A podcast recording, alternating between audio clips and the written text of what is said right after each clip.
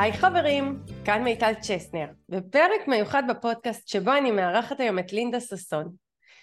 מה הטייטל המקצועי, לינדה? איך את מגדירה את עצמך? יועצת אסטרטגיה, ובעצם אסטרטגיה ציבורית או אסטרטגיה תקשורתית, זה תלוי מי, זה תלוי בעצם בקהל היעד.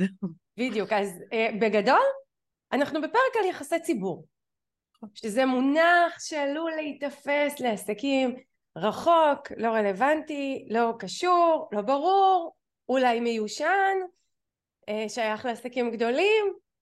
אז היום אנחנו נספר להם, שום דבר מזה לא נכון, אנחנו נדבר איך כן זה מתאים לעסקים קטנים. אני אספר לך שני סיפורים, ככה כאיזשהו פתיח לנושא, ואז גם תציגי את עצמך. קודם כל, אני ורועי והילדות שלנו טסים לתאילנד בעוד חודשיים, ואנחנו מחפשים מידע, מחפשים מידע באינטרנט.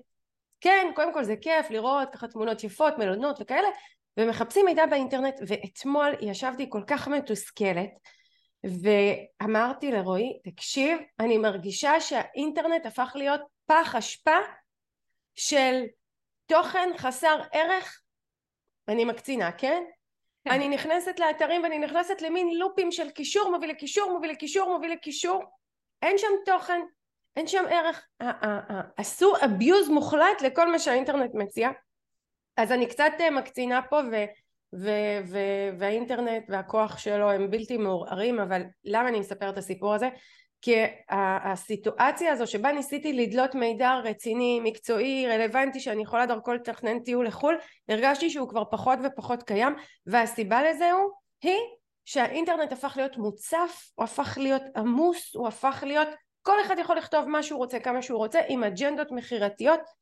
העידן של לתת ערך, של, של באמת של האחווה, של התוכן, זה הולך ומצטמצם אל מול כל העומס שקיים באינטרנט. ולמה אני מספרת את זה בהקשר שלך של יחסי ציבור? כי היום דרך השיווק שאת מציעה, או את מדברת עליה ואת מנחה אותה, של ליצור לעסק שלנו נוכחות דרך אמצעי התקשורת כמו טלוויזיה, רדיו, מגזינים, עיתונות כתובה, עיתונות דיגיטלית, אתרי אינטרנט רציניים, היא פשוט מביאה פה עוד דרך להצליח לקדם את עצמנו ולהביא את עצמנו לפרונט, בעידן שבו הרשתות החברתיות וה... מה שנקרא, התוכן באינטרנט הוא כבר עמוס ומוצף. אני אספר לך בכנות שעד לפני שש, שבע שנים, כשהייתי מרצה את ההרצאות שלי על שיווק, הייתי אומרת לעסקים, תקשיבו, עזבו, רשתות חברתיות, ושיווק באימייל מספיק לכם בשביל ליצור חשיפה מצוינת, בשביל ליצור מעורבות יפה, בשביל לבנות את הקהילה שלכם, ו... וזהו, וכאילו, את יודעת, נדברת לך לפני שבע שמונה שנים, פייסבוק הספיק, לא היה גם פייסבוק, גם אינסטגרם, גם טיק טוק, גם וגם וגם וגם וגם וגם, היה יחסית, היה יוטיוב, היה פייסבוק, אבל יכולת להתמחות ולהתמקצע באיזושהי רשת.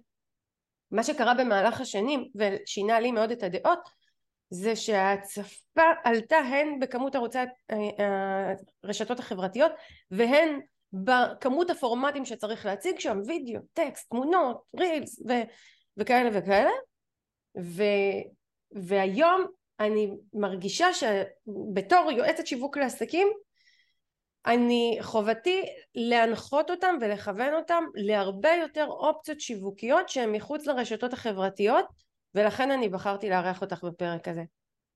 אני חושבת שכל הנושא הזה של לחזור, זה משהו שאני בתור מנהלת שיווק עשרים ושלוש שנים, שנים על גבי שנים עבדתי עם יחסי ציבור, ו- והמדיה הזו פחות ופחות מוכרת לעסקים קטנים מכל מיני סיבות שאת בטח תשתפי תכף, אבל יש לה מקום, וזה מה שאני רוצה לדבר עליו בפרק הזה, יש לה מקום, יש לה תוצאות, היא רלוונטית לעסקים קטנים, היא מאפשרת לנו קצת קצת להרים את הראש מעל הרשתות החברתיות, להביא עוד דרך שיווקית טובה ויפה ואותנטית לנו, וזו הסיבה שהזמנתי אותך, אז אני אשמח שככה תציגי את עצמך, ו- ו- ומשם אנחנו נמשיך. אוקיי, okay, אז קודם כל אני מסכימה, זאת אומרת, המקום הזה הוא, הוא ממש, התחושה של עסקים שמדברים איתי, זה שזה back to basic. אני תכף אסביר למה, למה יחסי ציבור זה כל כך basic, אבל רגע אני אציג את עצמי. אני לינדה ססון יפת, בת ארבעים ושתיים וחצי, ככה אני כל יום סופרת את הימים והדקות, כן, אני סופרת. אני יועצת אסטרטגית כבר שני עשורים, התחלתי מאוד מוקדם, אני עושה את מה שאני עושה רבע מאה, התחלתי בגיל שמונה עשרה, הקמתי את מערך הדוברות של פיקוד העורף בדובר צהל, ילדה בת שמונה עשרה פשוט זורקים עליה, אלן, הנה ברוכה הבאה, הנה זה פיקוד העורף, תכירי את הדוברת. בגיל עשרים ושבע הייתי הדוברת של מרכז השלטון המקומי, זה להיות הדוברת של כל הרשויות המקומיות, של גוף שמאגד את כל הרשויות המקומיות בישראל, וכל ראשי הערים והמועצות ומאות מנכ"לים, ואתם עוד מעט תרגישו את הבחירות המקומיות, ואז תראו את כל הדבר הזה. מטורף, בגיל... ב-אלפיים ושלוש עשרה בחר בי איש בשם יצחק הרצוג, אני מניחה שאת מכירה אותו, להיות דוברת הקמפיין שלו, שהפך אותו להיות יו"ר מפלגת העבודה. אחר כך מצאתי עצמי יועצת מקצועית בחירה לשר התיירות, זה הכי פורסט גאמפ שלי, הגעתי, הגעתי למלא מקום, היה חסר לי ברזומה, אמרתי, טוב מוניציפלי, טוב דוברת קמפיינים, טוב יועצת תקשורת, טוב המון שנים דוברת וזה וזה. אבל אני חייבת ממשלה, הגעתי למלא מקום של מישהי בממשלה, של יועצת לשר התיירות, אמרתי, טוב, קצת מלונות, קצת, קצת שיצא לי משהו במקום... מכל ה... כן, שיהיה קצת האלה. כיף, במקום כל הפוליטיקה הזו, ואז התחיל מבצע צוק איתן, אלפיים וארבע עשרה, את בטח זוכרת, כי את תושבת הדרום, ברור. ואני מצאתי עצמי, אה, ממלאת מקום יועצת תקשורת, ליועצת מקצועי בחירה, לשר אחראית, על... תקציבי הטק, על פיצוי ענף התיירות בישראל, על קמפיינים שמעודדים לעשות חופשה בישראל ולהשקיע את הכסף בעסקים הקטנים הישראלים, וביחסי ציבור בסקיילים של באמת עתיקי, אדירים, עתיקי תקציב, ואחר כך כבר הייתי סמנכלית במשרד אסטרטגיה, יחסי ציבור, ניהול משברים, ואז כבר ניהלתי את כל האסטרטגיה ויחסי ציבור של חברות מאוד גדולות, בנקים, רשות החברות הממשלתיות, משרד האוצר, אני חתומה על עשרות קמפיינים פוליטיים, מכל מיני צדדים של המפה, של כל מיני ראשי מפלגות, ניהלתי את כל הקמפיינים הפוליטיים אה, בבחירות האינסופיות שהיו מ-אלפיים ותשע עשרה עד היום, פשוט ניהלתי את כל הקמפיין, ממש, קחי קמפיין, תביא לנו מנדטים ושיהיה בהצלחה. זאת אומרת, ממש... כל הנושא של ייעוץ תקשורת, המטרה שלו היא מאוד מאוד פרקטית, תביא לנו לקוחות, תביא לנו כסף, תביא לנו כן, תוצאות. כן, כן, כן, יש אנד גיים, אנחנו ממש יודעים שמדוד כל דבר. בפוליטיקה, בממשלה, ברשויות, זה בדמות uh, מנדטים, ב- בעסקים אנחנו מדברים על לקוחות, אבל אנחנו מדברות פה על השפעה. אנחנו מדברות פה על השפעה, ו- ובסוף אנחנו רוצות למדוד כל דבר, ובסוף העבודה הכי קשה, וזה משהו שלקחתי עם השנים ושכללתי, ההנאה להצביע, או ההנאה להשפיע, או ההנאה, בסוף את רוצה להניע את הציבור לעשות משהו, בעסקים אנחנו נרצה שהציבור יקנה מאיתנו, אה, בעולמות פוליטיים אנשים רוצים שיצביעו לנו, את יודעת, זה בסוף יום אחד, בקמפיין יש לנו כמה ימים, בבחירות יש יום אחד, שאת צריכה לקחת מסה, ולגרום לה לעשות את מה שאת מבקשת, זה עבודה מאוד קשה. אה, הפכתי להיות אה, עצמאית לפני... שש שנים, חמש שנים, אני ביוני, יוני, wow. אני בעצם מתחילה את, הש, את השנה השישית, והבנתי את הסיפור של עסקים קטנים, והבנתי, אני חושבת שבקורונה הדבר הזה מאוד מאוד התחדד לי, ליוויתי עד הקורונה רק חברות גדולות, פוליטיקאים, זה המיין ביזנס שלי, זה, זה מאוד כיף ומאוד מחמיא לאגו לקבל טלפון של ניהול משברים, של חברת ענק שלא יודעת איך לתקשר עם הציבור, ו... קחי הרבה כסף, נשלם לך הרבה כסף, תגידי לנו מה להגיד, למשקיעים, לתקשורת, לציבור, ללקוחות, לעובדים וכולי, ו... ואז הגיעה הקורונה. ובקורונה גם אני בעלת עסק קטן, זאת אומרת, ההגדרה של עסק קטן בישראל היא, היא מאוד רחבה, כן. וראיתי את החיי בעלי העסקים הקטנים, קורסים בזה אחר זה כמו דומינו, וכמו שאת מנהיגה, שאמרת בואו, אני... בואו, אנחנו נעשה את זה ואנחנו לא נשאר לבד, אז אני אמרתי, אוקיי, לינדה, קחי את עצמך, כל החברים שלי מתקשרים, כולם אומרים לי, את חברה של כל הפוליטיקאים, לא חברה שלהם, אני עובדת איתם, את מכירה את התקשורת, ובאמת, טלפונים, כל הזמן טלפונים, אני וכל מערכות החדשות בטלפון, תראו, הם לא מפצים את העסקים, תראו, ממש הקמתי חמל, טירוף, ממש מה שהיה פה בקורונה, בן הזוג שמסתכל עליי המום, הוא אומר לי, יש, עם מי עוד לא דיברת? ואני אומרת לקרן מרציאנו, תראי, זה, ועמל ידויק זה, וליאור קיינן בחדשות שלוש עשרה. ואז אני אומרת, רגע, רגע, סטופ. יש פה כלי שיכול להיות סופר אפקטיבי ודרמטי ומשמעותי לעסקים קטנים, והתפקיד שלי, כמו שאני רואה אותו, זה לעזוב הכל, את כל העשייה המרגשת והקמפיינים והיחסי ציבור והאסטרטגיה והכל, לעשות שנייה סטופ על החיים ולשבת וללמד עסקים קטנים איך להגיע בכוחות עצמם לתקשורת, ולהראות להם, אחד, מה זה יחסי ציבור, שתיים, שזה סופר אפקטיבי, ושלוש, שזה נגיש להם. זה ה... וארבע, שזה מייצר תוצאות. זה, זה מייצר תוצאות, וזה מדהים, ואני פשוט מאז עסוקה בדבר הזה, הצוות שלי חושב שזה, הם אומרים, מה, זה העסק היחיד שלך? לא, אבל זה, זה הבייבי ששואב ממני הכי הרבה אנרגיה חוץ מהילד שלי. כאילו, זה פשוט מחייב, כי, כי אני מרגישה שאני פה ממש אוונגרד וממש פורצת דרך, כדי ממש להסביר את הדבר הזה. כן, אני... אני יכולה להגיד לך שאני במשך שנים עבדתי עם אנשי נשות יחסי ציבור, ו... ויצאתי, יודעת, מח... כשהייתי מנהלת שיווק בכל מיני חברות, ותמיד יצאתי בתחושה מאוד בעייתית לגבי היחצנים שעבדתי איתם, כי הרגשתי שהם מאוד מאוד מושכים ל... לעשות טוויסטים ושינויים במוצר, בשירות, במסר שלי, כדי להתאים אותו לתקשורת. ואצלך, אני לא רואה את זה, ולכן אני גם מתחברת לדרך שלך. זאת אומרת, אני זוכרת שבאה מנהלת יחסי ציבור ואמרה לי, תקשיבי, כדי שיכניסו אותנו לתקשורת, חייבת להיות לה חולצה מהסוג הזה והזה, אחרת לא הכניסו אותנו, כי על זה מדברים בתקשורת. אמרתי, סליחה, אם אני צריכה לעבוד אצל התקשורת, ואם אני צריכה לעבוד אצל מדור האופנה לאישה, כדי שיציג אותי, ובסופו של דבר להוציא דברים שהם לא הסגנון שלי, לא הדרך שלי, אז מה עשיתי בזה? ויצאתי קצת עם ככה טעם לא טוב מפעילויות עם אנשי יחסי ציבור, ובאתי והקשבתי לך, והדרך שלך מאוד אחרת, הסגנון שלך מאוד אחר, באת ממקום של באמת להשפיע ולעזור לעסקים קטנים, שאני מאוד מעריכה את זה, אני, אני מאוד כמוך, אני, כל הנושא של לעזור לעסקים קטנים הוא בנפשי, אני אוהבת עסקים קטנים, אני באמת ובתמים חושבת שזו האלטרנטיבה הכי טובה שיש בשוק מכל דבר. זאת אומרת שבא בעל, בעלת עסק, מכל הלב, מכל הנשמה, עם כל המקצועיות, באמת לעשות דברים טובים, ובסופו של דבר, בגלל להיעדר, בין אם זה ידע או מיומנויות של לעבוד נכון עם אמצעי התקשורת הקיימים, הם מפספסים. וחבל. ממש. יש ממש הרבה חבל. דברים שעסקים יכולים לעשות בכל הנושא של אותן מיומנויות של תקשורת והשפעה, ולהגיע לערוצי התקשורת האלה שאת מדברת עליהם. ו... וזה מאוד מאוד מעניין, מה שנקרא, לאן החלטת לקחת את זה מפה. אני אגיד שגם בתקשורת, בעצם גם בתקשורת השתנה משהו. זאת אומרת, עד עשרים עשרים בתקשורת אהבו ונהגו לעבוד עם משרדי אסטרטגיה ויחסי ציבור כמו שלי, ולא לדבר עם אף אחד, ואז, ואז השיפט שקרה במשק והקורונה, בעצם אני יודעת שאני ישבתי ודיברתי עם מאות אנשי תקשורת בתקופת הקורונה, ואמרתי, תקשיבו, זה לא בסדר. אתם לא יכולים כל היום לקדם את הבנקים והחברות הגדולות, הם יסתדרו.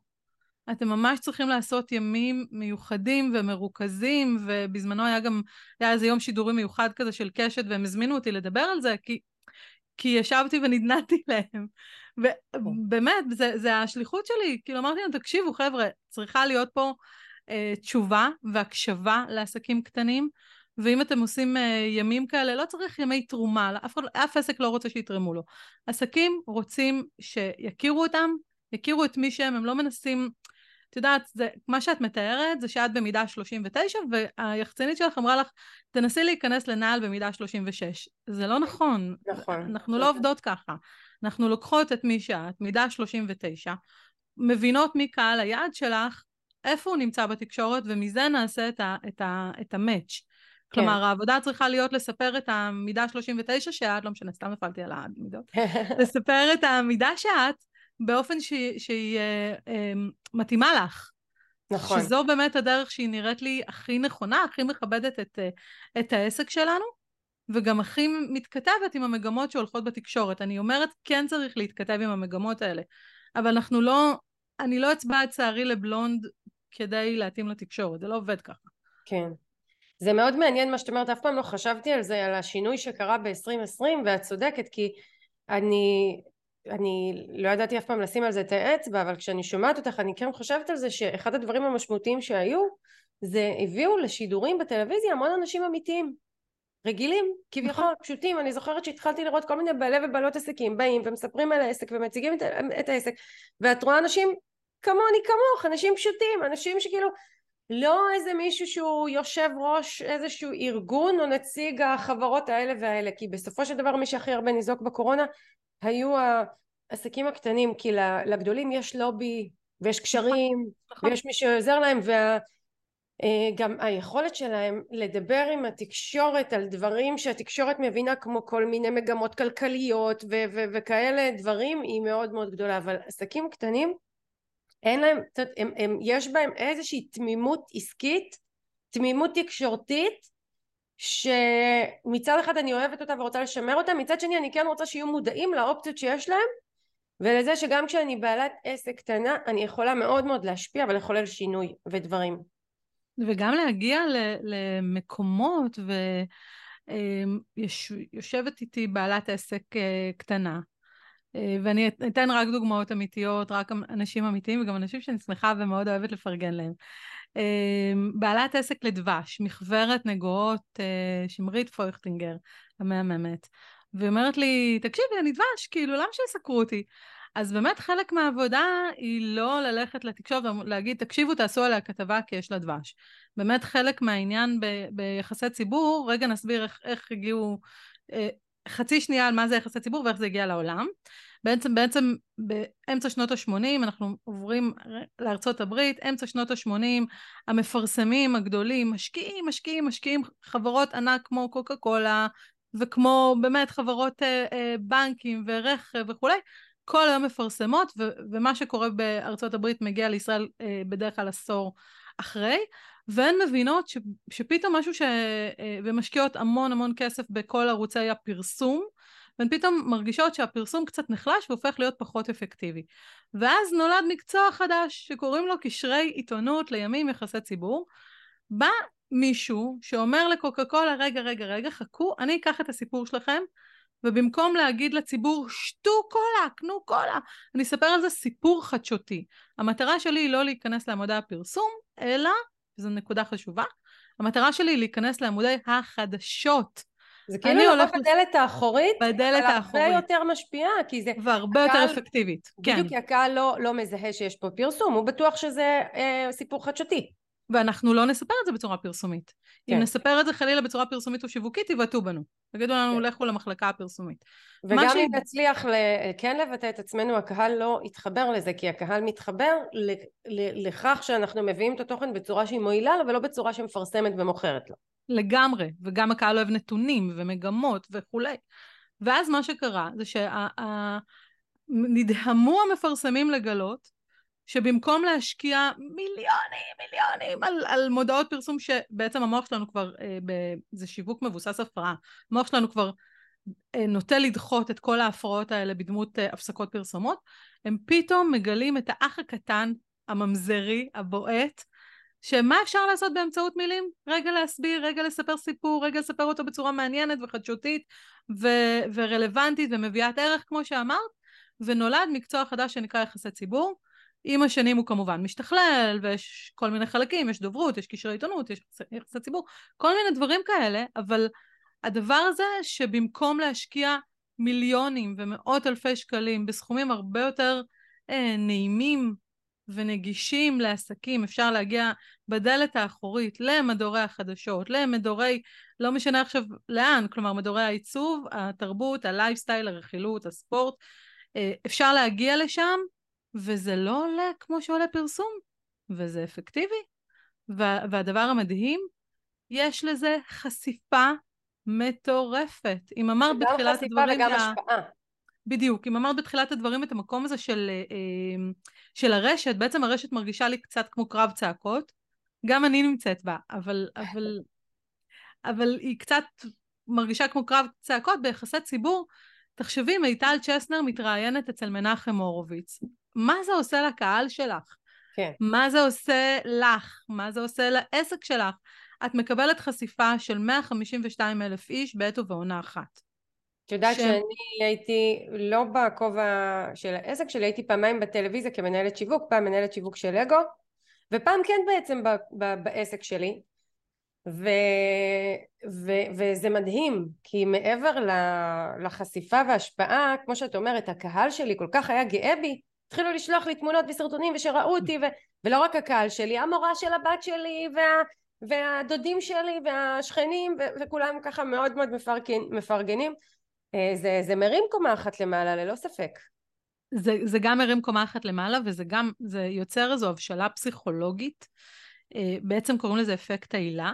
לדבר הזה, זה אנשים שאוהבים אותך, או אנשים שמתלבטים לגבייך, הם מתלבטים, הם מתלבטים נכון. בעינייך לבין עוד יועצת שיווק, אומרים, זאת היא הייתה בטלוויזיה, טוב, היא, היא כנראה יש לה משהו. תדע, זה כמו אמא שלי, אם דיברו על משהו בטלוויזיה, היא בטוחה שזה נכון. אחד זה בטוח נכון, ושתיים זה בטוח חשוב. כן. אם הם בחרו במיטל ולא במישהו אחר, האישה הזאת יודעת משהו. אם הם בחרו במיטל, היא כנראה יועצת שיווק יותר טובה, יותר מתאימה, זה מין אפקט פסיכולוגי כזה, ואנחנו לא שולטים בו. זה המוח שלנו, כך הוא, כך הוא מקודד. ואנשים כל פעם שרואים אותם בתקשורת, ולא חייבים לראות אותם. לכל האנשים עם פחד במה, אפשר סתם לקרוא עליהם כתבה בדה-מרקר, וואו, וואו. אני רוצה לשאול אותך שאלה בהקשר לזה. למה שהכתבת או הכתב, העיתונאי, הבלוגר, הכתבת בטלוויזיה, תרצה לארח מישהו כסיפור עיתונאי, במדור שלה, בתוכנית הטלוויזיה שלה, ברדיו שלה? אז, אז רגע נספר איך נראה סדר יום של כתבים ואיך הם חושבים.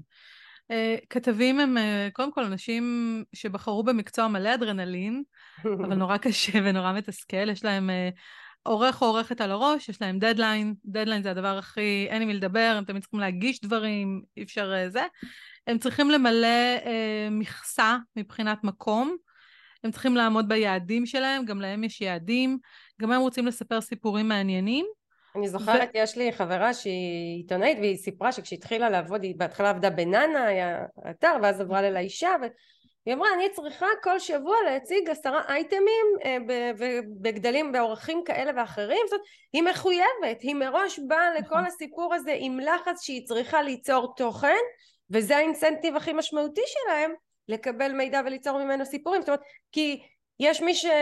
חושב ש, שהם בטלוויזיה, הם צריכים, אני צריכה אותם. לא, לא, לא, לא, לא, הם צריכים אותי לא זה פחות. זה דו-סטרי, הם צריכים אותנו לא פחות. בדיוק. ממש. זה ממש זה, גם יש לה את הכמות, גם היא נמדדת על כמות, על איכות, על זמנים. על הספק. על הספק, וגם, והדבר הכי זה, היא בסוף רוצה להיות מעניינת ורלוונטית. נכון. ו- ומה שקורה זה שאנשים שיודעים יודעים לעבוד איתה, כלומר, יועצי תקשורת, יחצנים, דוברים, הם כבר מאוד משוכללים.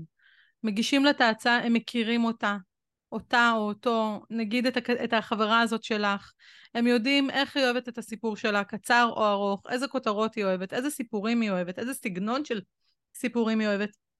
אם אוהבת את זה יותר חדשותי, או יותר מפולפל, או יותר צבעוני, או יותר עם מלא דוגמאות, ממש יושבים ולומדים אותה, ומכינים לה את, ה, את ההצעה, זו מיומנות, המיומנות בעצם הכי גדולה בלעבוד ביחסי ציבור, זה לבנות הצעה, כמו בסנדק, הצעה שאי אפשר לסרב לה.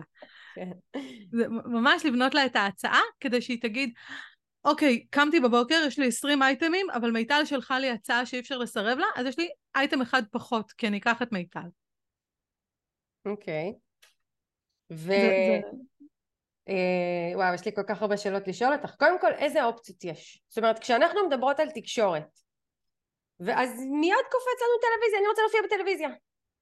קודם כל זה לא, אז רגע נעשה שנייה אז סדר. זאת אומרת, אנחנו, אני, אנחנו רוצים ליצור השפעה, זאת אומרת, חשיפה, מעורבות בתוכן, איפה אפשר לעשות, איזה אמצעי תקשורת זמינים לנו מחוץ לצורך העניין לרשתות החברתיות, שכבר לעסנו אותן עד תום? אז, אז התשובה היא שזה תלוי בקהל יעד שלנו ותלוי בעסק שלנו. משיחות עם מאות בעלי עסקים, מאות, נגיד משהו כמו שש מאות שבע מאות בעלי ובעלות עסקים, כולם רוצים להופיע בתוכנית הבוקר. איכשהו תוכנית הבוקר זה הספוט... הייתי בתוכנית הבוקר פעמיים. בדיוק, זה הספוט הכי נחשק אצל עסקים, ואני אומרת, אני צר לי לשבור פה עכשיו חתיכת מיתוס. לא, לא, לא, ולא. זה הכי נחשק אם זה רלוונטי, לעסק שלך. כלומר, בואי נרגע, אם ניקח רגע דוגמה של בעל עסק שיש לו קרן השקעות או קרן גידור. מה יעזור לו להיות בתוכנית הבוקר? איך זה מקדם אותו בחיים? זה לא קהל היעד שלו. הקהל היעד שלו לא, לא צופה בתוכנית הבוקר, הוא לא נמצא שם. לעומת זאת כתבה באחד אחד משלושת העיתונים הכלכליים, כלכליסט, TheMarker או גלובס. תהיה פי, מיליון יותר אפקטיבית עבורו, כי הוא גם בפעם הזאת שלה, רגע נבין מה, מה אפשר לעשות עם יחסי ציבור. פעם אחת את תקבלי את החשיפה ביום שהתראיינת. נגיד התראיינת לתוכנית הבוקר, אין בעיה. התראייני לתוכנית הבוקר, הדבר השני זה שזה אחר כך עולה באונליין, ויש לזה באינטרנט חיים משל עצמו. נכון. הדבר השלישי זה שבעבודה נכונה, תשימי את זה בקידום בגוגל, ואז כשאני מתלבטת בין יועץ שיווק אחד לבין מיטל צ'סנר, אני רואה שמיטל צ'סנר הופיע בתוכנית הבוקר על תחום המומחיות שלה, טינג טינג טינג, אפקט העילה, טינג טינג טינג, הבשלה פסיכולוגית, אני רוצה לקנות אצלה. זאת אומרת, אנחנו בעצם רוצות לתת תוקף חיי עד לאייטם הזה, כדי שלא תקבלי רק את החשיפה בפעם הזאת שהופעת, ותקבלי חשיפה יפה אגב, חשיפה של קרוב ל-מאה אלף איש, מאתיים אלף איש, אבל אנחנו נרצה שתקבלי אותה בכ... בכמה פעמים. שתהיינה עדוות, שיהיו לה גלים. כן, כן, כן, ושהיא כן. תהיה אינסופית, כי כל פעם שאני אחפש מיטל בגוגל, אני ארצה לקבל את ה... תחשבי גם זה, את מופיעה בכלי תקשורת, נגיד שהתראיינת בוואלה, את משווה את מנוע, את העוצמה של אתר כמו וואלה במנוע החיפוש, לעומת מקומות אחרים. את יודעת, לא יודעת אם את שמה לב, את בטח שמה לב, כי זה המקצוע שלך, אבל היום כשכותבים דפי נחיתה של ה... את יודעת, מי שככה כבר מתקדם יותר וזה, אז כותבים את הכותרת הראשית, ואולי שמים איזושהי תמונה, ואז ישר מגיע as seen on, כאילו כמו שנראה ב, ואז מצ... ומכניסים לוגויים של אתרי חדשות, ynet, וואלה, חדשות שתים עשרה, חדשות שלוש עשרה, כאילו עצם זה, כבר בדף הנחיתה, בכלי מחירתי פרופר, מכניסים את הדברים האלה, כי כדי להוכיח, הנה, אני חשובה, אני נחשבת, יש הכרה בשם שלי, מכל מיני שמות שאתם מכירים כמאוד מימנים ומקצועיים, נקסט, ממשיכה למחירה. זאת אומרת, אפילו, אפילו בזה, זאת אומרת, מעבר לזה שאני יכולה להכניס לאתר שלי את הפרסומים ולספר ברשתות החברתיות וליצור לזה את הגלים ואת העדוות, אני ממש ממשיכה להשתמש בזה אפילו בשיווק המסחרי שלי. זה, זה מטורף, אנשים ממשיכים להשתמש בהופעה שהייתה להם בפאולה ולאון לפני חמש שנים. זהו, כן, כן, אני רואה את זה. כי, כי זה, כי זה עובד. הם לא היו עושים את זה אם זה לא, אם זה לא היה עובד. ואת תראי את, את ה, את החברות הכי גדולות, את האנשים שפונים לקהל הרחב. אני לא, אני לא מדברת רגע על בנקים, כי בנקים לא, לא חושבים ככה, הם חושבים אחרת, אבל גופים גדולים, עסקים ענקיים שעובדים, מנסים לפנות לקהל הרחב. הדבר הראשון שאת תראי זה ראיון עם, אמרה לי מישהי, התראיינתי בתוכנית ב... ערוץ עשר, אמרתי לה כבר אין ערוץ עשר, כבר כמה שנים שזה ערוץ שלוש עשרה. אני התראיינתי בתוכנית הזאת והזאת של המומחים של ערוץ עשר, אז עד היום היא עושה שימוש בראיון שהיא עשתה לפני עשר שנים. מדהים. כי, כי זה חיי נצח, אבל רגע ניתן, ממש, וזה עובד לה וזה מביא לאנשים. רגע נפרוס, נעשה פריסה, וואו, נעשה רגע פריסה אינסופית של האפשרויות העקרוניות, בסדר? כן. רדיו, הרדיו לא מוערך מספיק, רדיו אזורי זה רדיו סופר דופר מואזן, אני רוצה לשבור פה סטיגמות, רדיו אזורי הוא סופר דופר מואזן, מה שקורה נגיד אצל אה, אישה כמו אינבר דותן, באמא עצבנית ברדיו חיפה, מה שקורה עם אחוזי ההאזנות לגברת הזאת, זה מטורף, ואינבר היא דוגמה אחת, ורדיו צפון, ורדיו דרום, ויש דרום באר שבע ודרום אשדוד ורדיו אילת, הרד... תחנות הרדיו האלה, ועוד לפני שהגעתי לתחנות הרדיו המרכזיות, גלי צהל, כל ישראל, פה לא כל ישראל, אני כזאת עתיקה, כאן רשת בית, או כאן זה, או מאה ושלוש, בקיצור, המקומות האלה מואזנים, אנחנו מדינה שצרכנית של חדשות, וצרכנית של תקשורת, הישראלים הם... אקטולוגיה. זה ממש מדינה פסיכית, ואנחנו כבעלי ובעלות עסקים צריכים לדעת את המגמה הזאת ולעשות בה שימוש. יש למעלה ממיליון אנשים, מיליון אנשים בעת ובעונה אחת מכורים. אם הם לא, אם הם לא מאזינים לרדיו כי הם בפקק, הם יגיעו למשרד והם יקליקו על ynet או וואלה או, או כזה.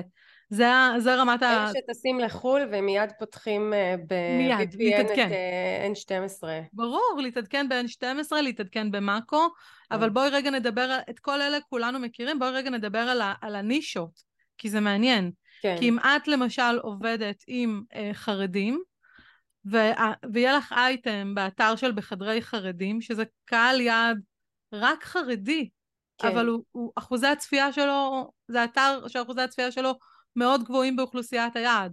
או אם תהיה לך כתבה במקור ראשון, מקור ראשון זה עיתון שיוצא בסוף שבוע, למגזר הסרוג נגיד, יש לו קצת סדר גודל של שמונים אלף עותקים, העניין הוא שאחוזי הקריאה בו, כלומר כל מי שקונה את העיתון קורא אותו. שדעת, כי במיוחד טוב. כשקוראים אותו בשבת, רדתיים וגם חרדים, הם בשבת יושבים וקוראים, קוראים עיתונים, ו- ופה חשוב מאוד שאנחנו כבעלי ובעלות עסקים נשים לב ולא נשליך מאיך אנחנו צורכים, כי הרבה פעמים אומרים לי, מי קורא עיתונים? מי קורא היום, מי מגזין היום לרדיו? מיליונים. יש מנהלים מאוד מאוד גדולים. וכמה אני צריכה בעסק שלי? שניים, שלושה, ארבעה, עשרה לקוחות בחודש, מאה לקוחות בחודש. הם שם. הם שם והם צופים. הכנתי, הכנתי נתונים של אתמול. זה רמת ההפרעת זה שלי. זה, זה, כי אני אוהבת נתונים. אז המצב הוא כזה. יום משעמם ורגיל כמו אתמול. באמת יום שיעמום, באמת יום מאוד מאוד יבש, אז על הרייטינג של אתמול, במהדורת שתים עשרה יום ראשון, אנחנו מקליטות את הפודקאסט ביום שני, אז הכנתי בכוונה נתוני יום ראשון בתחילת השבוע, זה יום של שיעמום, אין כלום בחדשות, אין שום דבר, לא קרה כלום, יום מאוד מאוד משעמם, אז ככה. בחדשות שתים עשרה צפו במהדורה המרכזית רק שלוש עשרה נקודה שתיים, שזה מה זה? זה כלום רייטינג, נכון? שלוש מאות שבעים וחמישה אלף איש ואישה. וואו. קרוב לחצי מיליון איש. ב-שלוש עשרה באותו, באותה העת צפו מאה שבעים ושניים אלף איש ואישה, ב-ארבע עשרה באותה העת צפו מאה ארבעים ותשעה אלף איש ואישה, וב-אחת עשרה מאה עשרים ושמונה אלף איש ואישה. זה מטורף. אני, בואי נדבר על מה קורה בצינור, גם צינור והדוח של סגל ומבזקי חדשות ואנשים ופינס ו, ותוכנית חיסכון שאמרתי לך שאני מאוד, אני ממש בא לי שתהיה את בתוכנית חיסכון. שמונה אחוז רייטינג זה, זה רק, רק מאה חמישים עד מאה שמונים אלף איש ואישה. ת, תבין את, את המספרים, את המספרים המטורפים. שלוש עם אופר חדד, לכאורה מה ארבעה אחוזי רייטינג, מה זה ארבעה אחוזי רייטינג, נכון? אז ארבעה אחוזי רייטינג מביאים אותנו לסדרי גודל של קצת יותר ממאה אלף איש, וואו. ביחד, בו זמנית. אז, אז אלה הנתונים כשאנחנו מדברות על, על, על טלוויזיה, ויש מגזינים, ויש מגזינים בסוף שבוע, שבהם קוראים ביחד מיליון איש, לזה שלוש מאות אלף, לעיתון ההוא שלוש מאות אלף, לה... תחשבי, זה, זה צריכה כן, שאי אפשר להת... להתעלם ממנה. ממש. אינטרנט, מיליונים ביום. אנחנו מדברות על אתרים מתמחים.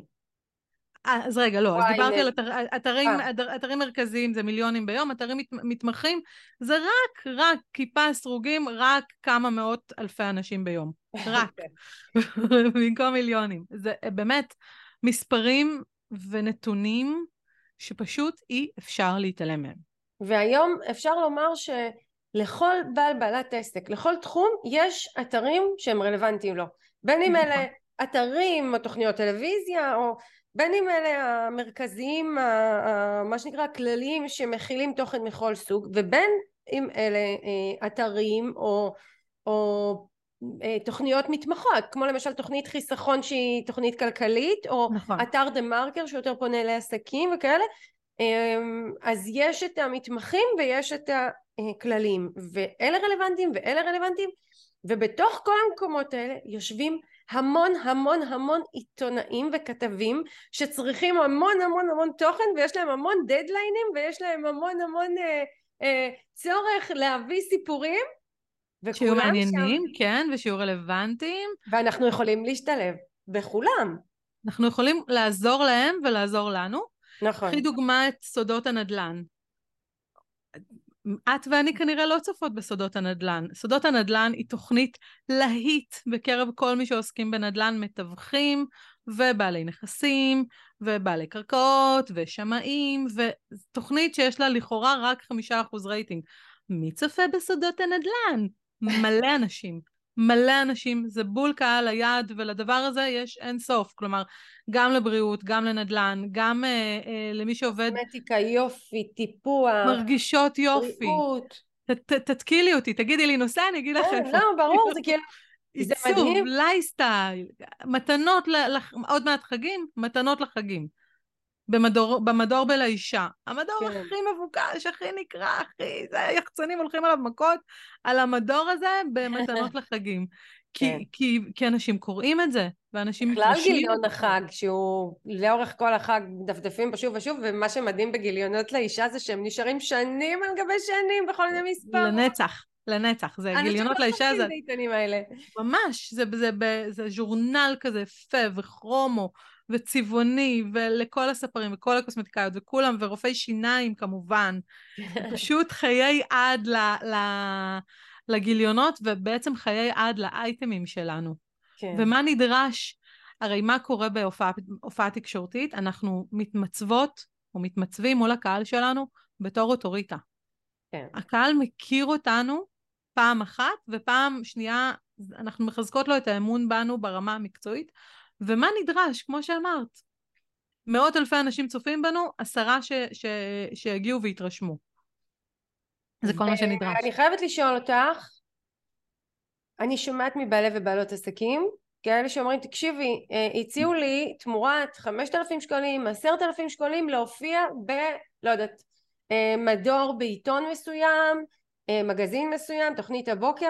אני לא מתלהבת מזה שבעלי ובעלות עסקים קטנים, שמה שנקרא, אין להם דלי תקציב מאוד, באים ומשקיעים חמשת אלפים ו-עשרת אלפים שקלים בתוכניות האלה. מעניין אותי מה את חושבת. קודם כל אני מתגרדת. אוקיי, אז את איתי, הכל טוב. זה לא, מה שהציעו להם זה שהציעו להם פרסומת, שקוראים לה תוכן שיווקי, והתוכן השיווקי הזה, חמשת אלפים זו הצעה הכי זולה ששמעתי. שמעתי שהציעו לבעלי עסקים חמישה עשר אלף, עשרים אלף, שלושים אלף, נכון. במקומות שלא רואים אותם, איש לא שומע אותם, זה ממש לא קהל היעד שלהם, זו, שולחים אותם לאיזה עמוד נידח, במקום לא המומלצים, סליחה, אני, זה גם חלק מהפרנסה שלי, ואני לא רוצה לריב עם התקשורת, אבל זה לא נכון ולא יעיל לבעלי עסקים, כי מה יעזור? אם את, ה, בואי, נרג, בואי נעשה שנייה את ה... הצעות, בסדר? כי הם מציעים אותם גם, אה, יש לך מלא לקוחות, אז אולי תביאו אותם לנו ותגזרי קופון, ואני מסרבת לעשות את זה. כן. מה בעצם מציעים לבעל או בעלת העסק? תביא לנו חמשת אלפים שקל ותשבי בטלוויזיה באיזו פינה. האם הפינה הזו, זה קהל היעד שלך? האם זה משרת אותך? האם החשיפה הזו היא חשיפה על בסיס משהו שהוא רלוונטי לעסק שלך? אם יש שם איזה סיפור מעניין? לא, רק מזה ששילמת כסף. זה לא...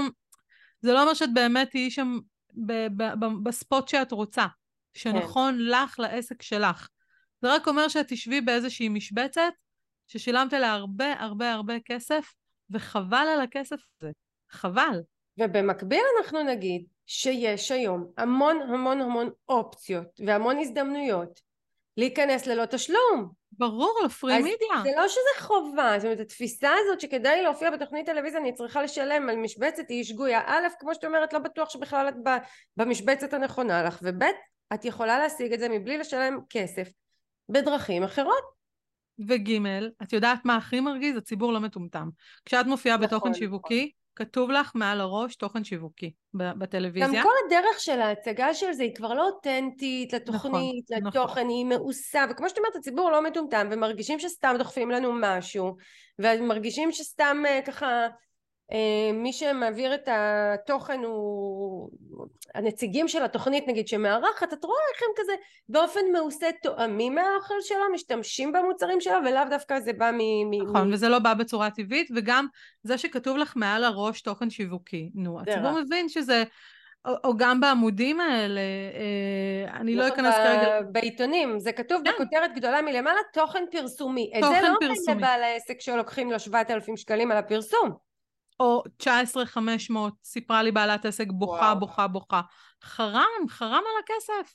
ישבנו ועשינו איזושהי עבודה, אמרתי לה, לא, קודם כל, את, זה לא הקהל יעד שלך, את פונה למנכ"לים בכירים, לבעלי עסקים בכירים, מה יש לך לעשות בעמוד שלם, במגזין נשים כזה או אחר, לא משנה כרגע מה השם, מה, על מה יש לך לשפוך עשרים אלף שקל, תשע עשרה אלף וחמש מאות פלוס מע"מ, למגזין נשים, כשקהל היעד שלך הוא בכלל בעלי ובעלות עסקים בכירים, מנכ"לים וכזה, זה לא, הם לא נפגשים שם, לכי לכלכליסט, הלכה לכלכליסט, התראיינה, עשתה אחלה כתבה, זאת אומרת, העבודה צריכה להיות רגע להבין גם מי קהל היעד שלנו, לא למהר שנייה לשפוך, כי בסוף לא מציעים לכם אייטם, מציעים לכם פרסומת שבמסווה של אייטם, כי אייטם לא נראה ככה, לאייטם יש כללים, אייטם יש לו קודים עיתונאיים, אייטם צריך להיות מסופר בצורה מעניינת, אייטם צריך להיות אה, עם בעל, עם ערך, הוא לא שיווקי ולא פרסומי, הוא צריך להיות משהו שהוא אפקטיבי ומעניין,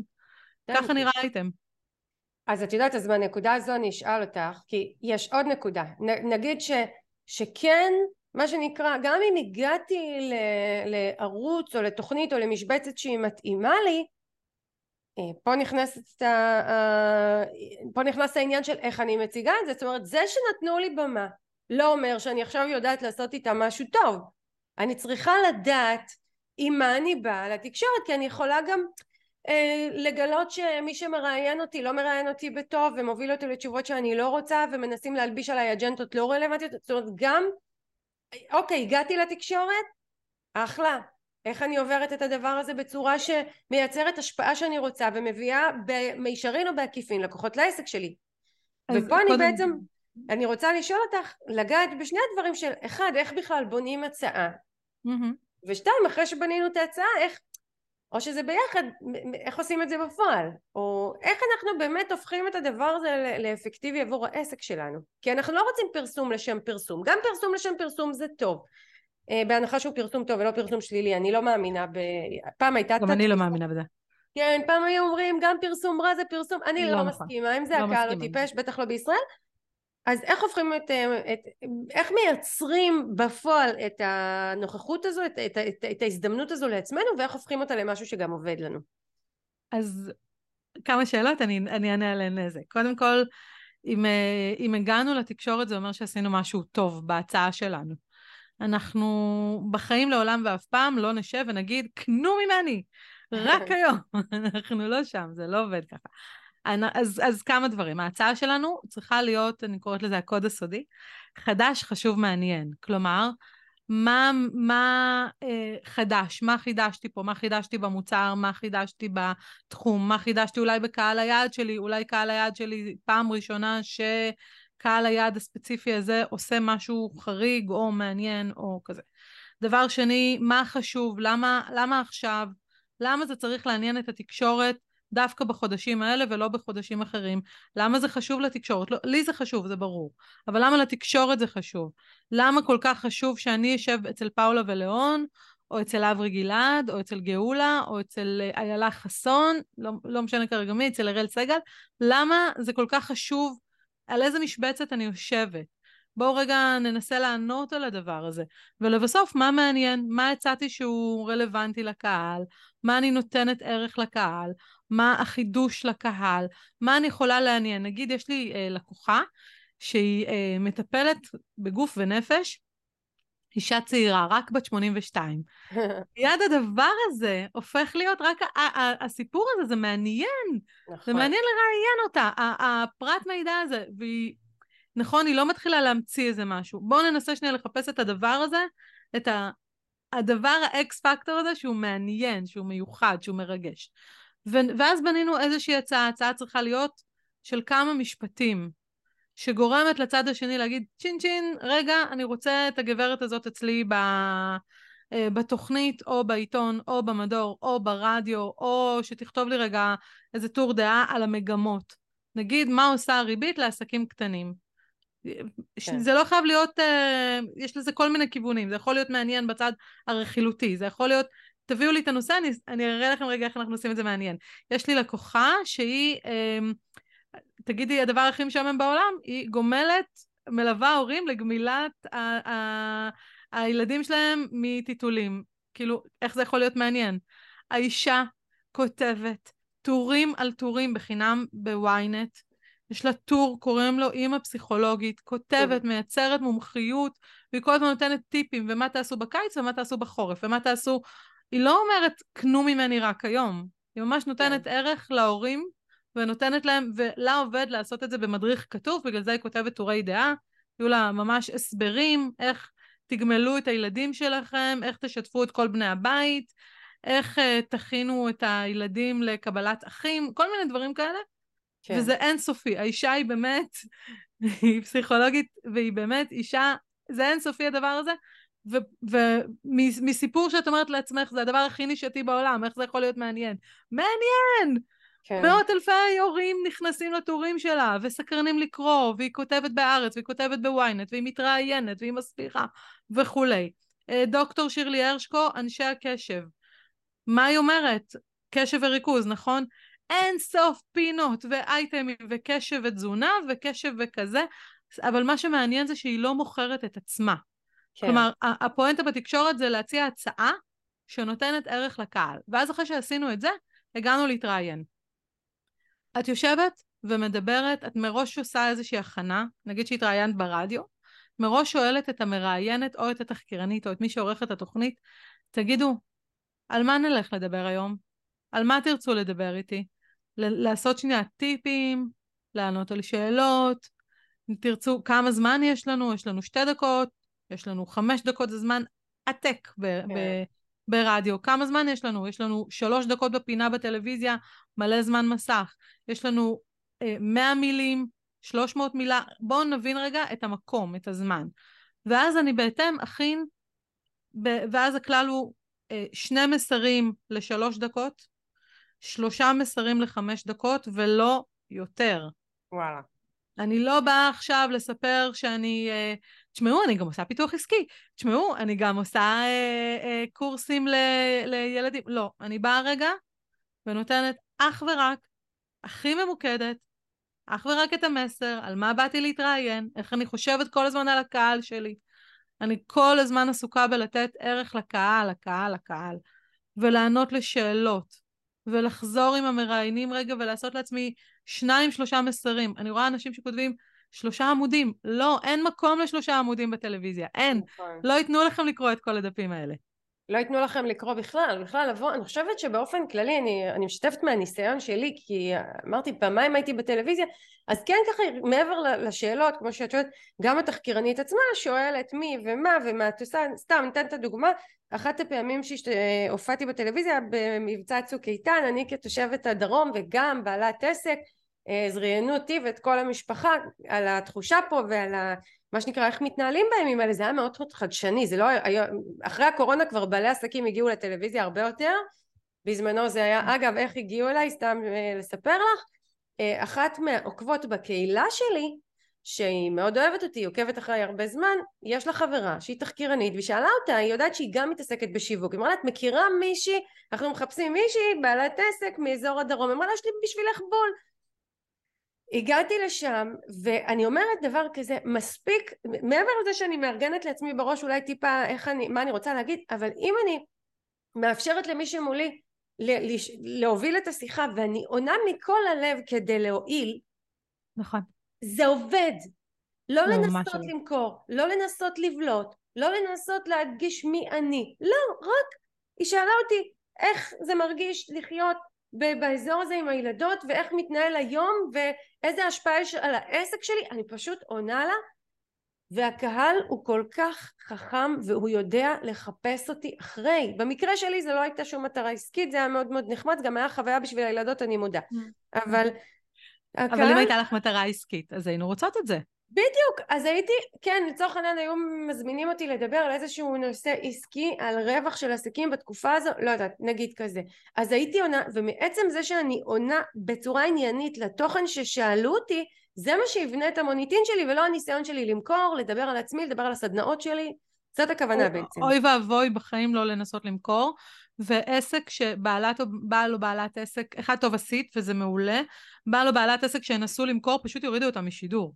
כן. לא, אפילו סתם, את יודעת, אנשים בדרך אגב, גם אם לא בכוונה, אני חושבת שאחד הדברים שקוראים לעסקים קטנים, שהם חושבים אם הם צריכים לשווק, זה אומר שהם צריכים לדבר על עצמם ועל המוצרים שלהם, לא מתוך אג'נדה מחירתית, זה פשוט חוסר הבנה של איך מדברים עם קהל.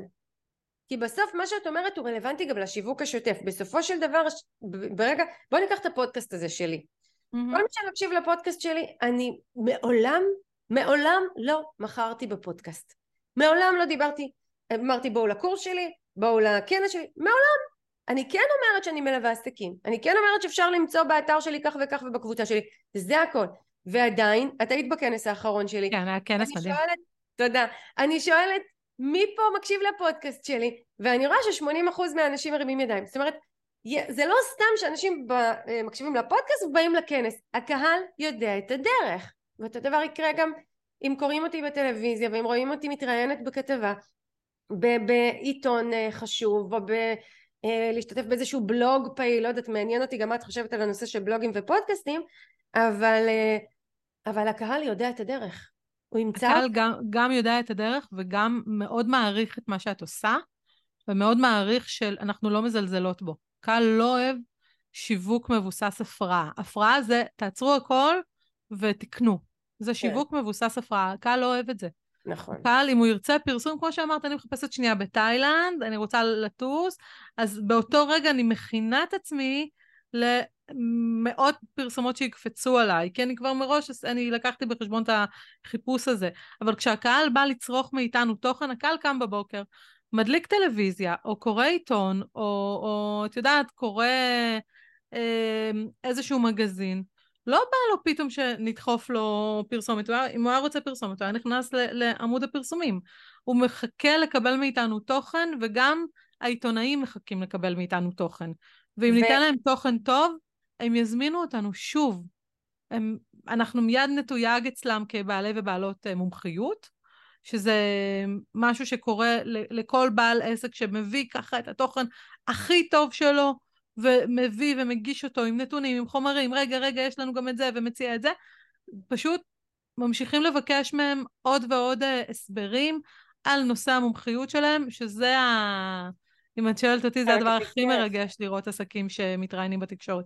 כי בפעם הראשונה אנחנו נעשה את זה כי הצענו, בפעם השנייה הצענו, בפעם השלישית תפנו אלינו.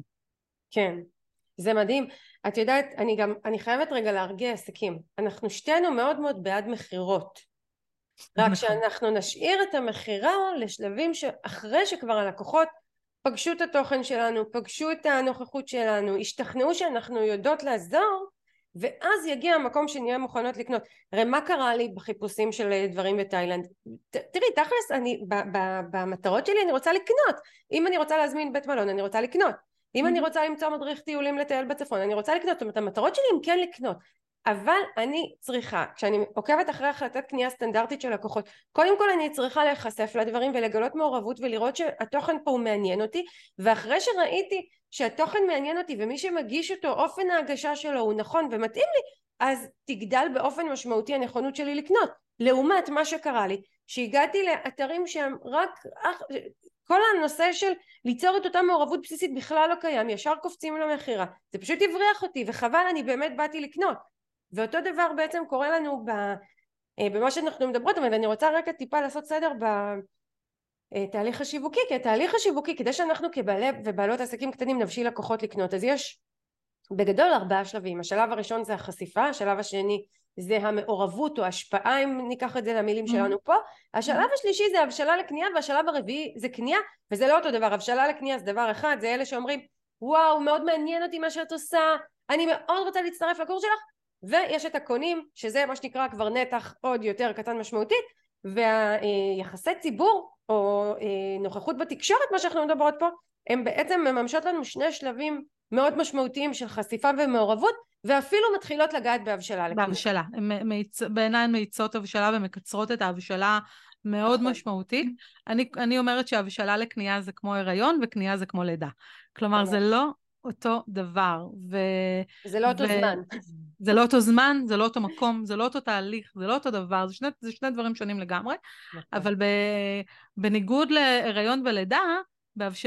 יחסי ציבור יכולים לקצר את ההבשלה לקנייה, וזה משהו שלא, שאנחנו לא נצליח לקצר מן הסתם הרעיון, אבל למה בעצם קורה הקיצור דרך הזה? כי אם אני מחפשת, בעצם אני אמרת, אני באתי לקנות, אני מחפשת מישהו, אני, אני קמתי בבוקר ואני מחפשת מישהו, אז אני רואה אותו, אה, אוקיי, היא התראינה פה, אה, אוקיי, היא התראינה שם, אה, אני ממילא צריכה, אה, אני ממילא חיפשתי יועצת שיווקית, וראיתי שמיטל התראינה פה, פה, פה ופה, טוב, אז אני, אז אני רוכשת אצלה. כלומר, אני לא עוקבת אחרייך עכשיו שלוש שנים, או, או שנתיים, או אני לא יודעת כמה הזמן הממוצע אצלך בהבשלת קנייה, אבל זה, זה הקיצור דרך שיחסי ציבור נותנים לעסקים, שאני בגלל זה גם כל כך מאמינה ו... רואה כל פעם מה שזה קורה לעסקים קטנים. אני רוצה לתת דוגמה של מישהי מסייבר, אוקיי? סייבר. באמת, דוגמה כאילו, דוגמה מאלפת. מיי ברוקס קמפלר נכנסה, אמרה לי, תשמעי, שלום, אני מיי, אלן. אני יוצאתי ספר, אני רוצה לעזור להורים וילדים להגיע, לשמור על עצמם באונליין וסכנות, ויש לי קהילה, ואני עושה את זה בחינם, ואני רק עוזרת, ואני אישה מדהימה. ותשמעי, אני האישה היחידה המשמעותית בסייבר בישראל, לא מראיינים אותי. אמרתי לה, אוקיי, הצעת? אבל לא מראיינים אותי. אמרתי לה, אוקיי, מי, שנייה, אבל רגע, אבל הצעת? אמרתי להם, תראיינו אותי. אוקיי, אבל למה שהם יראיינו אותך? כאילו, מה הסיפור? מה זאת אומרת? אני עוזרת להורים. שנייה, שנייה, שנייה, שנייה, שנייה, שנייה. בואי, עכשיו, הנה דוגמה למה זה חדש, חשוב, מעניין. היא אמרה לי, תשמעי, אני הולכת לדבר עם מדורי טכנולוגיה. אמרתי לה, רגע, רגע, רגע, אבל מה מדורי טכנולוגיה? את רוצה לפנות לעם ישראל? את כל כולך נדיבות, ואת עוזרת, ואת רוצה לעזור להורים וילדים, ויש לך קבוצה בפייסבוק שאת כל היום נותנת בחינם, וטיפים ועצות. אז למה את לא הולכת לעם ישראל? יש תכף בלק סייבר, בלק מנד, תעזרי לי, בלק פריידי, סייבר מנד, עשיתי בלגן, כן? תני בבקשה לאנשים, איפה שהם נמצאים, הם נמצאים במאקו, עם ישראל נמצא במאקו, תני להם טיפים איך להתמודד, עם כל הרכישות ברשת והונאות ופישינג וסמסים וכזה. אמרה לי, כן, אבל למה שמאקו יראיינו אותי? כי את נותנת טיפים, את נותנת ערך בדיוק בעיתוי הנכון. כלומר, למה זה חשוב? זה חשוב עכשיו, בעיתוי לפני הבלק פריידי, זה היה חשוב. התווכחה, התווכחה, התווכחה, התווכחה, באמת, היא, היא אחת הנשים הכי מדהימות, ו- והיא סיפור הצלחה, אבל היא באמת, זה היה כרוך בהרבה, כי היא לא האמינה לי, היא חשבה שאני, היא אומרת לי, אבל למה שהם ירצו? אז, אז באמת היה ממש לשכנע אותה שהתקשורת רוצה אותה לא פחות ממה, ש... ממה שאנחנו רוצים את התקשורת. היא התראיינה במאקו סוף שבוע, במגזין סוף השבוע, שקודם גם בטלוויזיה, התראיינה למשהו שעלה באונליין, קיבלה מאות אלפי צפיות לכתבה ונתנה וואו. טיפים, והקהילה שלה בחשיפה. עכשיו מה, זה ניצב אותה כאוטוריטה? אז מיד הזמינו אותה להתראיין בתוכניות הבוקר, הערב, הצהריים, הרדיו, ואז גם הגיעו כתבי הטכנולוגיה ודיברו על היותה אשת סייבר. אבל זה לא מגיע הפוך. כלומר, זה מגיע ב... בערך, בלמה, במה מעניין, במה אני נותנת לקהל שלי, בלמה עכשיו, לספר סיפור שהוא מעניין, לא רק לרצות לקדם את עצמי, להגיע לאיפה שנמצא הקהל, שזה נגיד הרבה פעמים, אה, עסקים לא, לא מסכימים איתי.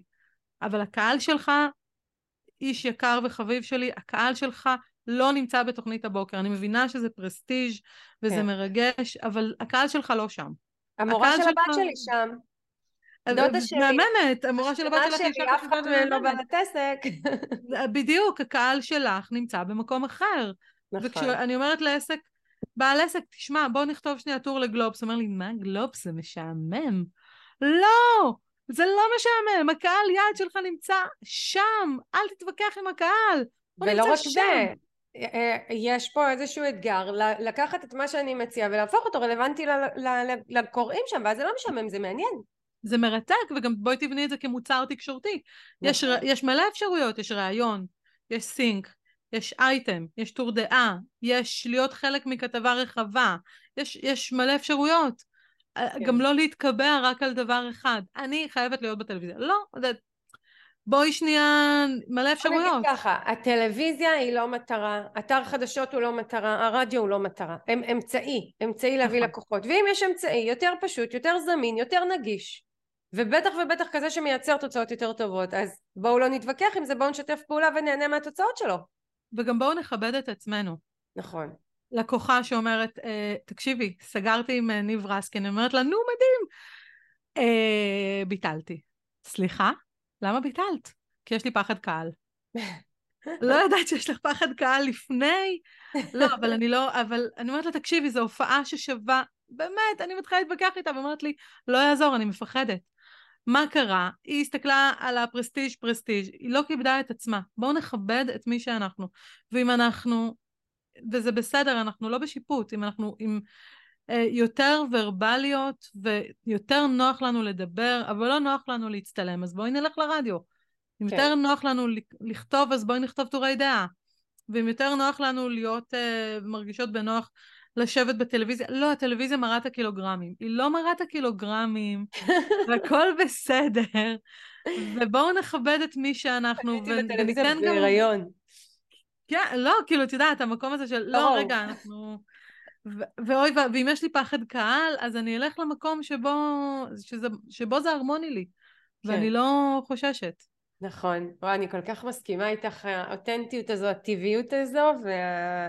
ובאמת להקשיב לעצמנו. לינדה, אני, אני חושבת שנתת פה, וואו, וואו, וואו, זה אחד הפרקים שהם הכי מלמדים, כאילו ממש כל כך הרבה, כל כך הרבה עצות, תובנות, הכוונה, דרך, פרטים, אני באמת, אני עצמי למדתי ממך בלי סוף. אני רוצה לשאול אותך, ככה לפני שאנחנו מסכמות, אם את חושבת שיש עוד משהו ש... את חושבת שכדאי שעסקים קטנים ובינוניים ידעו לגבי uh, התקשורת, לגבי נוכחות בתקשורת, אם יש משהו ש... Uh, אני אגיד כן דבר אחד שחשוב לי, כל מה שאנחנו אומרות פה לא סותר את זה שאנחנו נמשיך להיות פעילות ברשתות חברתיות, גם אני נכון. וגם את פעילות שיינו. ברשתות חברתיות, נכון. גם ראש הממשלה פעיל ברשתות החברתיות, נכון. למרות שיש לו יחסי ציבור, זאת אומרת, אנחנו נמשיך להיות פעילים ברשתות חברתיות, נמשיך לעשות את מה שאנחנו עושים, אבל אנחנו באמת מציעות פה עוד דרך לשבור גם את השטנץ השיווקי שלנו, וגם לקבל עוד חשיפה ומעורבות, ולרענן את העסק, ולתרום לו בכל מיני אופנים, זאת אומרת, גם באופן ישיר מעצם החשיפה שתתקבל בתקשורת, וגם מהעדבות שלה. אני חושבת שאני אשאל אם לדעתך זה מתאים לכל עסק, אם יש עסקים שזה לא מתאים להם, וככה מה את יכולה להגיד לפני שאנחנו מסכמות? אז, אז כן, התשובה היא שזה, זה נגיש לרוב העסקים. אני, אני רגע רוצה להחריג למי זה לא נגיש. זה ל-תשעים אחוז נגיש ול-עשרה אחוז לא. אם אנחנו בתחילת הדרך המקצועית שלנו, וזה, אני לא מדברת על תחילת הדרך העסקית, זה לא משנה לי אם פטור, מורשה או בעם, אבל אני מאמנת ומטפלת חמש עשרה שנה ורק עכשיו פתחתי עסק, אין לי בעיה. אם אתמול סיימתי קורס אימון, חכי עם הופעה בתקשורת, חכי. נכון. זאת אומרת, אני, אני, אני רגע אומרת, אם אנחנו בתחילת הדרך המקצועית שלנו, את, אתמול סיימתי קורס טיילינג, תבשילי רגע, תצברי ניסיון, קילומטראז' מקצועי, ואז תבואי להופיע, כדי שהחשיפה תהיה טובה, ולא, ואם ישאלו אותך איזו שאלה, את תדעי מתוך בעיניים עצומות, מה שנקרא, את כל כך בקיאה בנושא המקצועי שלך, וביטחון, וזה משהו שאין לו תחליף, ולכן אני אומרת, עסקים שהם בתחילת דרכם המקצועית, חכו רגע, בואו נבשיל, זה באמת לא הרבה עסקים. עסקים שהם, יש להם בעיה עם המוצר שירות, אבל כשאני מדברת על בעיה, אני מדברת על בעיה דרמטית. אני מדברת על זה שהם מבטיחים דבר אחד והם לא מספקים אותו. בואי נקרא לזה שם קוד, זה באמת חצי אחוז או פחות מחצי אחוז. שרלטנים, מתחזים, אין הרבה כאלה, אבל הם נורא... קשרים אל האנשים שקחי, קחי שלוש מאות אלף שקל, תתקני לי את הכתבה במתחזים אצל חיים אתגר. אני לא אתקן לך את הכתבה, ואני לא רוצה את הכסף שלך, אדוני. כאילו, אז אנשים שהם באמת, אבל רגע, קצת הגזמתי, אבל אנשים שיש להם שנייה בעיה עם המוצר או עם השירות, כלומר, עם ספוט תקשורתי, יאיר עליהם הרבה מאוד בעיות, אין הרבה עסקים כאלה, אבל אם יש עסק כזה, לכו לתקן את המוצר, שירות, תנות שנייה, שירות יותר טוב, תתקנו את המוצר, ואז תבואו לקבל את החשיפה החיובית. אנחנו כל הזמן מדברות על, על חשיפה חיובית, אז אני גם מסכימה כמוך, זה לא שאני לא אוהבת את הביטוי הזה, אין פרסום רע, אני אוהבת את הביטוי, שמי שהיה הדובר של שרון כל הזמן היה אומר, אף אחד לא, התרא... לא התחרט על רעיון שהוא לא נתן. כן. יש, אם יש ספק לרעיון רע, אז אנחנו שנייה לא רודפות אחרי תקשורת בכל מחיר, אבל זה היה רק כדי לסייג. ל-תשעים אחוז מבעלי העסקים, תקשורת זה דבר מתאים, נגיש, הרמוני. כיפי, מרגש, משמח. כיפי, מלא אדרנלין, יכול להקפיץ את העסק, מקפיץ אוטוריטה, זאת אומרת, מלא דברים טובים קורים. אז בואו נוודא שאנחנו ב-תשעים אחוז האלה. איזה כיף. ובנקודה הזו אנחנו נספר למאזינים, מאזינות שלנו, כי לדעתי השארת אותנו עם טעם של עוד, אז ש... ספרי להם מה את עושה, כי את בסוף את מציעה שירות לעסקים בנושא הזה, את מלמדת עסקים לעשות את זה, את מנחה אותם, את מלווה אותם. אני, אני, אני אגיד את זה בשתי שניות, כי נגיד אני לא אוהבת את הפנית, מבינה את ה... לא, לא, אני, את יודעת משהו, אני אומרת לך את זה מהמקום הכי, את, כאילו, זה, זה כל כך עושה חשק, אני, זה עושה לי כל כך הרבה חשק, זה, אני בטוחה שגם מי שמאזין, אז מהמקום הזה, ככה, איפה אפשר למצוא אותך, איפה אפשר לקרוא, לקבל עוד מידע שאת חולקת, אני חולקת את... באמת מלא פוסטים וטיפים, גם באינסטגרם, לינדה ססון, אני ססון יפעת, אבל באינסטגרם אני לינדה ססון באנגלית, ו... ואני מלווה עסקים בתוכניות שנפתחות, גם כשאני פותחת תוכניות לאיך להגיע לתקשורת ולהופיע, אני משתדלת לעשות את זה בעיתוי שמתאים ומתכתב עם התקשורת. נגיד, לפני חגים אני משתדלת לפתוח תוכנית, כדי שהעסקים יופיעו בתקשורת של החגים. אז אני בתקופה הזאת פותחת תוכניות של ליווי עסקים להגיע לתקשורת, ולעשות את זה בכוחות עצמם. ו- ובמהלך השנה הצוות שלי ואני כל הזמן uh, עושות ומלוות עסקים, עושות, עושות עבור עסקים, כאילו done it for you, יחסי ציבור ותקשורת ואסטרטגיה וכו'. איזה יופי, איזה כיף. אז אני אגיד, אני אסכם ואני אגיד מעבר לזה שבאמת היה כל כך מעניין ומועיל ובאמת מציג דרך אחרת ש- שאנחנו... אני חושבת שרובנו לא באמת הכרנו ונחשפנו אליה לעומק כמו שהצגת אותה פה, אז זה מדהים. אז אני אוסיף ואני אגיד שאני מאוד מעריכה אותך, לינדה, אני מזהה אצלך כל כך הרבה ערכים שאני מזדהה איתם, אותנטיות, אכפתיות, נגישות. מצד אחד את מאוד מאוד מאוד מקצועית, כאילו אין אצלך פשרות, את, באופן שאת מציגה את הדברים מתבטאת, יודעת לעבוד מול מי שצריך, אין פשרות, ומצד שני יש בך אהבה, אמיתית ורצון אמיתי לעזור לעסקים, וזה משהו שאני מאוד מתחברת אליו, ואני חושבת שגם מאוד הורגש פה בפרק. אז אני אומר לך תודה רבה, תודה שפינית את הזמן להתארח. כזאת מדהימה, אני רוצה להגיד שאת כזאת אישה נדיבה וכל כך אכפת לך, ואני כל כך אוהבת גם לא רק את המקצועיות נטולת הפשרות אצלך, אלא באמת שאת מעצימה עסקים ורואה עסקים ומגדילה את תחושת המסוגלות, שזה דבר מדהים, ואין אצלך קיצורי דרך של בוא אני חרטט אתכם ואני אמרח אתכם וגרום לכם להרגיש, שתרגישו טוב. את כזאת אישה מדהימה ומלאת השראה ונדיבה, אני כל כך אוהבת אותך ומודה על ה, גם על הפרגון הלא מובן מאליו הזה, אבל גם על ההזדמנות ו, וללמוד ממך, באמת את משהו. איזה, תודה לינדה, איזה כיף, אני ממש ממש מתרגשת לשמוע אותך, תודה רבה. תודה על החיזוק הזה.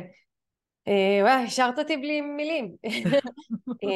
אז באמת אני אומר לך תודה, ואני תמיד מזמינה את המאזינים שלנו, מאזינים, מאזינות, אם יש שאלות אפשר לשאול בקבוצת עושים עסקים גדולים עם מיטל צ'סנר בפייסבוק, גם לינדה נמצאת שם, אז אני אוכל לתייג, ובאמת אם יש לכם שאלות ובאמת לעקוב בכל ערוצי התקשורת שלינדה סיפרה עליהם.